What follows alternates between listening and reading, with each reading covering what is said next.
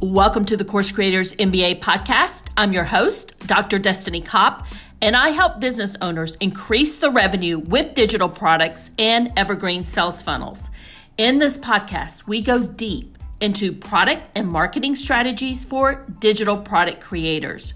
We cover everything from digital product creation, how to market and sell your digital products, and just as important, how to find your ideal customer. Let's jump right into our show.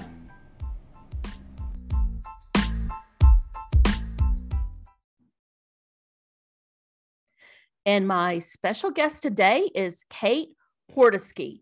Kate is a Pinterest strategist and owner of KH Socials, a Pinterest marketing agency for bloggers and lifestyle brands.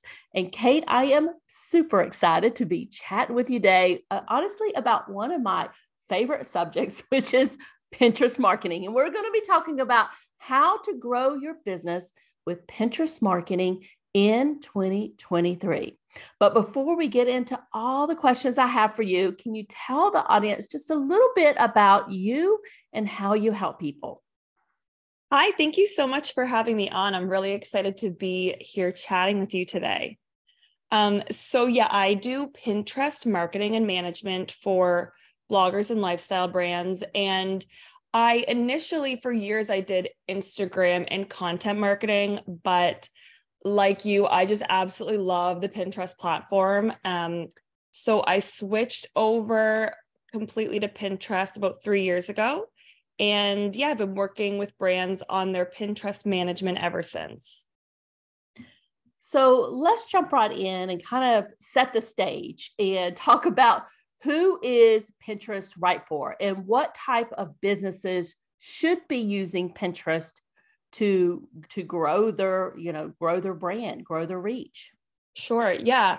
So you know pinterest has become really popular lately so i have people coming to me all the time saying like everyone's saying i need to be on pinterest but i i don't really know why or i don't know if it's right for me. So there are a few different factors that you need to look at before you decide if pinterest is right for you um, one of the biggest is if you are online or if you're more of a brick and mortar.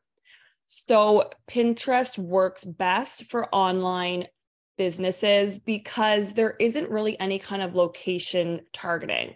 Um, people on there are just generally looking for information, ideas, inspiration.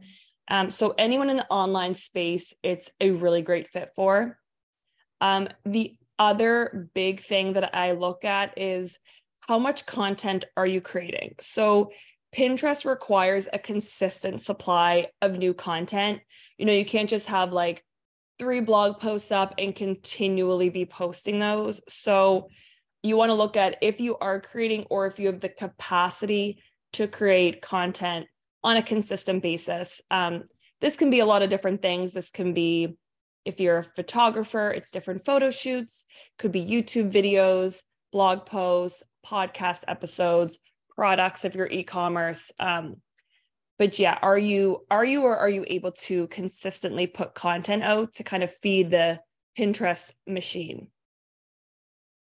And what would you say what type of content works best? Is it is it all of those or just fine? What works best is something that it's really easy for the Pinterest user to say yes to. So, one thing that makes Pinterest so great is that um, all of the searches are unbranded. So, people aren't on there, say, searching for um, Nike sneakers, they're searching for white sneakers. So, it's great because like, people don't need to know you to find your content, but because they don't know you, they're likely you know they want something free and easy you haven't built up that like know and trust factor. So you need something that's super easy for them to say yes to. So like a blog post a podcast episode a youtube video or even a freebie.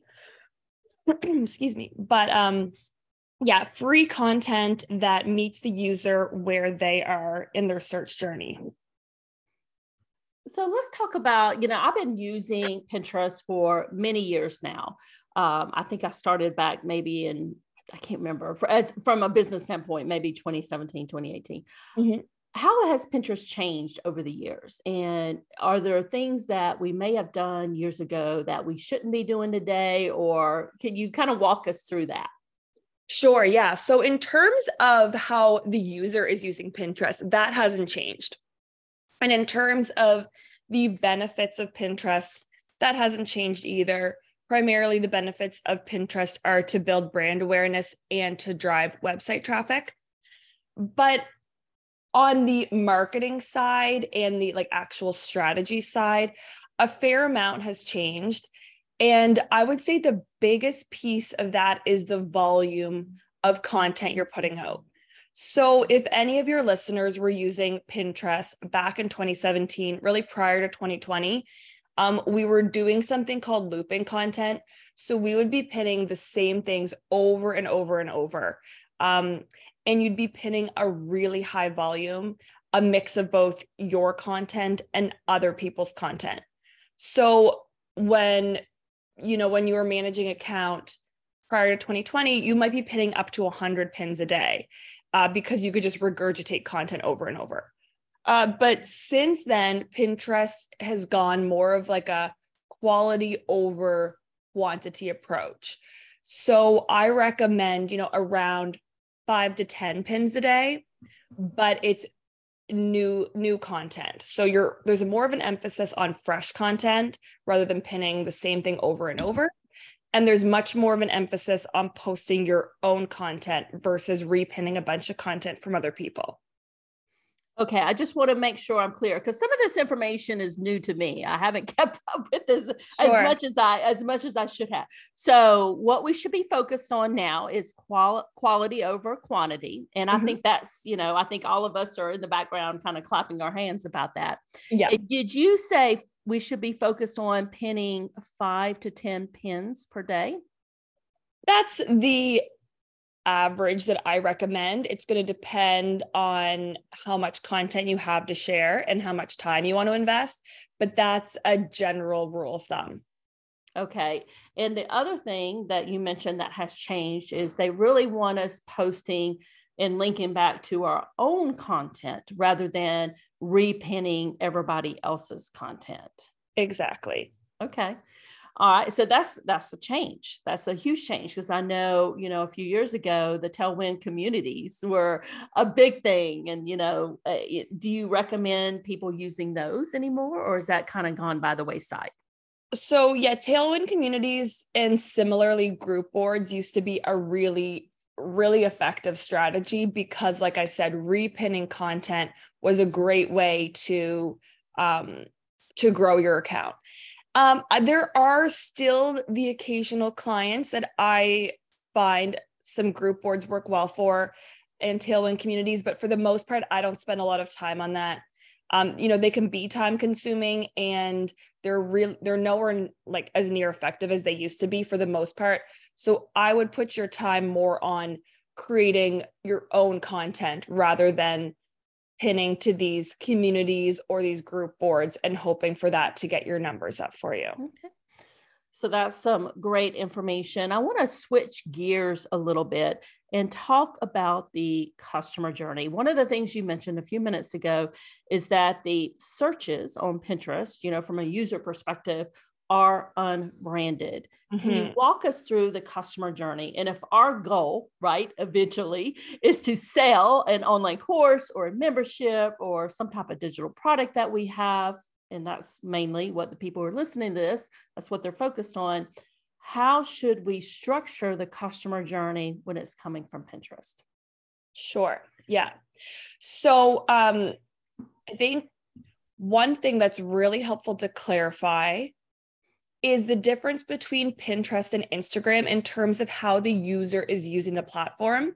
And that informs the whole customer journey and customer experience on Pinterest. So if you think about Instagram from a marketing perspective, you're you're going there to um, you know build a relationship with the users um, you're sharing behind the scenes you're having conversations and people that are on there they're following to be engaged, to learn about you. And yeah, it's more, it is a social platform. on Pinterest, it's much more about the user. So, unlike Instagram, a relationship hasn't already been built. So, people are meeting you on Pinterest usually for the first time. This, the benefit of this is that, um, you know, you can get your business in front of a whole new audience. So, that's really helpful. Um, but what you need to keep in mind in terms of the customer journey is that these people don't know you yet. Like you haven't built that like know trust factor, you haven't built that relationship. So you're meeting the user at the very beginning of their customer journey. So for something like course creation or like a membership program, that's likely a bigger ticket item. So a user likely won't come to Pinterest, come across your content, and instantly sign up for your membership program.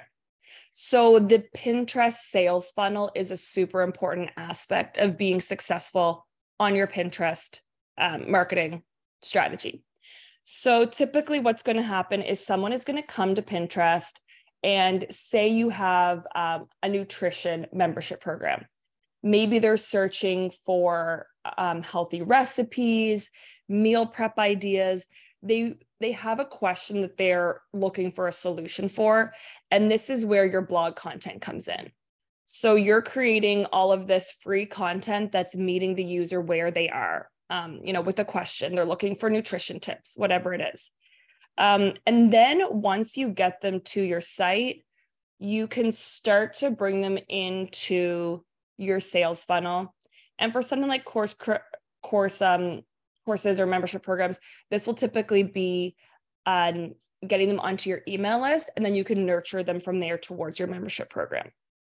So, thinking of the user journey as they don't know you yet, they need some free content that meets them where they are in their search journey. Um, and then kind of like guiding them towards uh, a paid product down the road. So would you suggest, so if they're searching, like you mentioned, like healthy recipes, mm-hmm. would you suggest pinning maybe um, one of the pins going directly to one of your free gifts and some of the pins going to maybe some blog posts or podcast episodes. And then from there, hopefully, like on that blog post, you have some either a pop up or some way for them to get on your email list.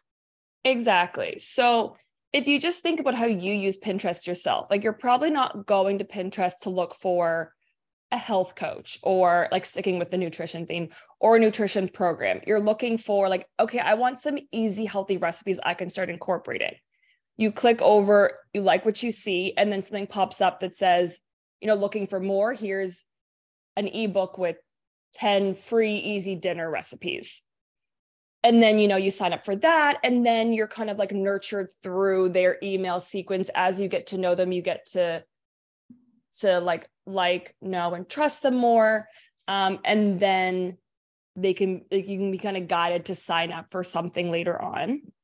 Um, yeah so you can link to your freebies your lead magnets um, but that still requires an extra step from them to give their email address, which they might not want to do right off the bat. So, prioritizing your content strategy around super easy to say yes to content that doesn't require anything from the Pinterest user other than just a click to your website. So let's say that somebody's listening here and they're like, yes, I definitely want to invest in, you know, spending time on Pinterest, growing my, you know, Pinterest account so I can, you know, eventually build my brand, you know, expand my brand awareness and drive traffic to my website. Mm-hmm.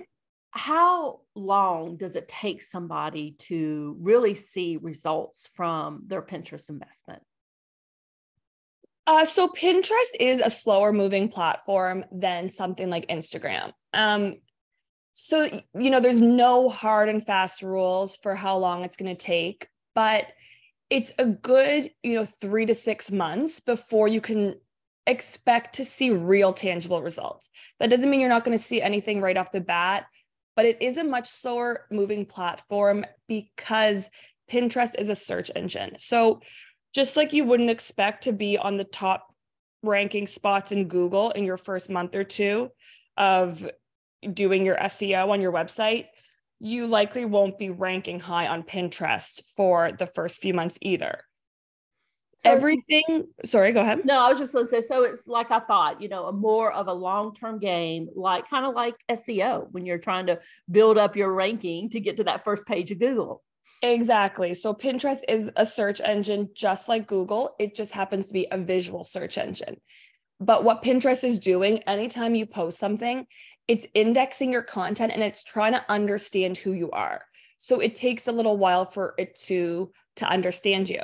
Um, the the upside of that is once it does understand you, the life cycle of your pins can last years. Like one of my clients consistently her top blog post is from 2016, but it's become so popular on Pinterest that Pinterest sees it as really high value content. So it's continuing to send it out like years later. So whereas an Instagram post might have a life cycle of a couple days, Pinterest can be months and years, you know, from one pin driving content. So it's a slower game, but it snowballs once it gets going. So, Kate, before we wrap it up here, do you have any last minute tips for the audience? I think that a step that is missed a lot, which I have touched on here, is understanding where the Pinterest user is. So you're not just throwing up content, um, you know, without a strategy in place. You really need to think like, why is someone coming to Pinterest? What are they looking for? And what high value free content can I provide for them to meet them where they are in their initial stages? Um, and then how can I have a strong funnel in place to keep them coming back for more? Kate, thank you so much for all of your wonderful tips here today and educating me kind of the changes on Pinterest. That was a great conversation. Can you let the audience know where they can find you? And I believe you have a free gift for them also. Absolutely. So you can find me online at khsocials.com and I'm on Instagram at kh.socials. And if you go to my site, I have a free beginner's guide to Pinterest marketing. And I walk you through the eight essential steps to getting your account set up and getting the basis of your strategy in place so that you can start pinning and growing your business on Pinterest. And thank you so much, Kate. I will make sure all of those links are in the show notes so people can click on them and find you. Thank you so much. It was so great chatting with you. Thanks for listening all the way to the end. If you found value in this episode, I'd love a quick review on whatever podcast platform you're listening on.